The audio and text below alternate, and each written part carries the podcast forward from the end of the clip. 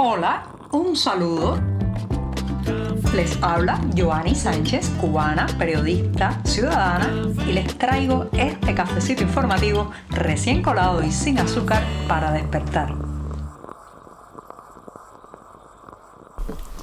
Se termina la semana informativa. Estamos viviendo un viernes, un viernes para darse un buen buchito de café amargo, un viernes para comentarles los temas principales de la jornada en Cuba, un viernes también para proyectar las noticias de los próximos días. Yo estoy aquí con la taza ya servida para darme el primer buchito de este 22 de septiembre de 2023, así que voy con este sorbito amargo.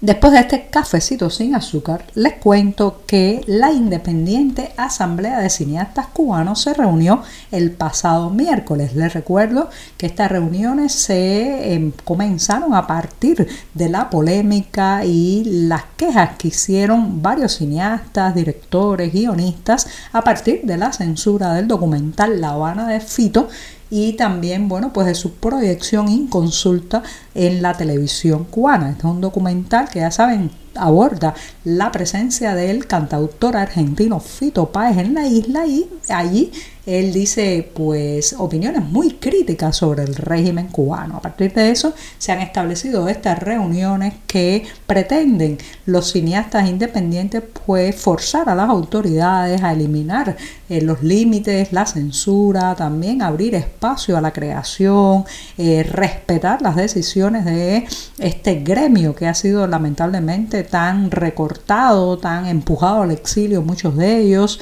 tan censurado en no solamente las salas de cine, sino también las transmisiones televisivas. Bueno, pues déjenme decirles que la reunión del pasado miércoles prácticamente fracasó porque eh, se buscaba invitar a cineastas que estuvieran en provincia, que participaran también desde el extranjero. Hay muchísimos creadores de documentales y largometrajes cubanos que están en el exilio y en la migración, pero sin embargo las conexiones a Internet no lo permitieron.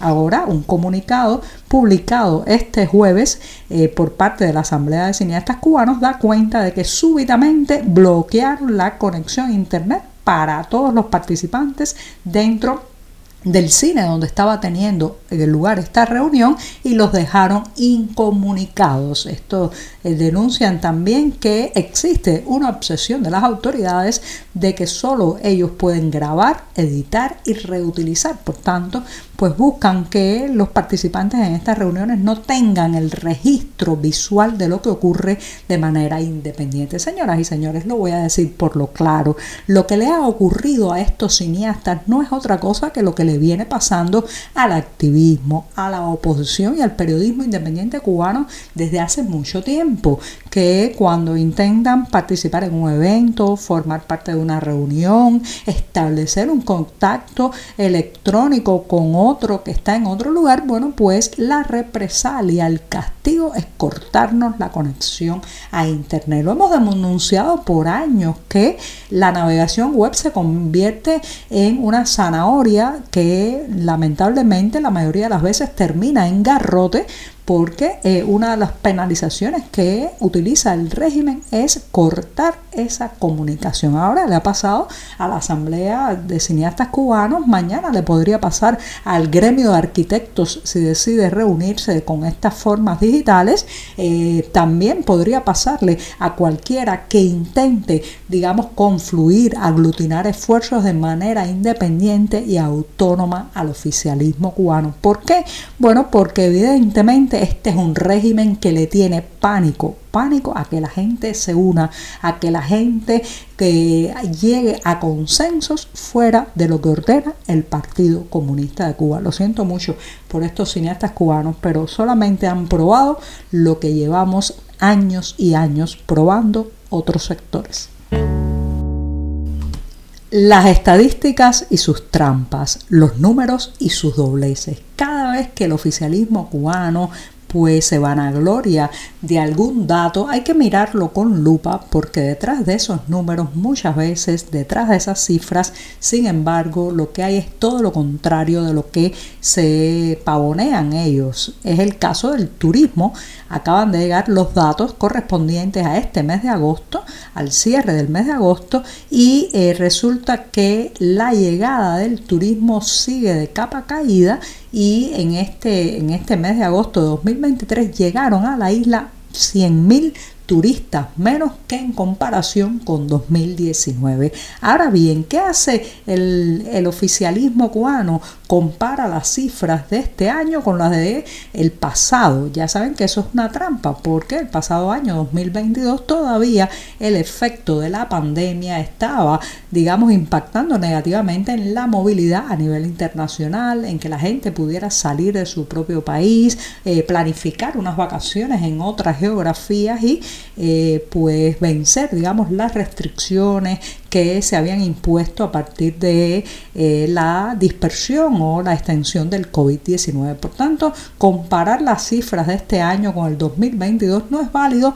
y es absolutamente tramposo. Hay que compararlas con las de 2019 antes de la pandemia y en ese punto pues los números van muy muy mal para Cuba. Ah, eh, solamente eh, han llegado hasta agosto de este año, o sea, entre enero y agosto de este 2023, un millón seis, o sea, 1.6 millones de viajeros internacionales, lo cual pues deja muy, muy por debajo eh, a los números de antaño. Así que la previsión el objetivo inicial de 3.5 millones para el cierre de este 2023, claro que no se va a dar ni siquiera la otra previsión ya más recortada que hicieron las autoridades de turismo del turismo a medida que avanzaba el año. Así que sigue la situación bastante negativa en cuanto a los viajeros internacionales y eso está dado por muchas razones que he explicado aquí y que voy a resumir en que no es un destino atractivo, no es un destino económicamente, digamos, atrayente y por otro lado tampoco cumple los estándares internacionales de calidad el turismo cubano. Se ha repetido mucho en tono de burla que si al régimen cubano lo pusieran a administrar el desierto del Sahara, dejaría sin un grano de arena a esa amplísima extensión. Bueno, pues no creo que sea tan exagerado porque han logrado dejar sin café al oriente de la isla. Sí, una zona tradicionalmente cafetalera está ahora mismo sin poderse dar un buchito de café. Hace más de cuatro meses que la torrefactora Reinerio Almaguer Paz de la provincia de Holguín no produce café. El periódico provincial ahora, oficialista, claro está, reveló además que la situación que mantiene sin el producto estas provincias del pasado mes de mayo, bueno, pues no podrá aliviarse hasta finales de este año. Según aseguran los directivos, van a tratar de a partir de noviembre entregar materia prima y luego de la etapa de recolección del grano y reiniciar la producción para su posterior distribución, la distribución del llamado café normado, que además de eso es de pésima calidad porque viene mezclado con otros granos, especialmente con chícharo. Usted se imagina ir al oriente cubano y no poderse dar un sorbito de café, que en esas casas la gente se levanta y no puede hacer una colada, la típica colada eh, tan tradicional en los hogares de esta isla y específicamente en esa zona del país. Esto es un absurdo tremendo. Entonces, entonces uno se pregunta eh, por qué se sigue exportando café, sin embargo,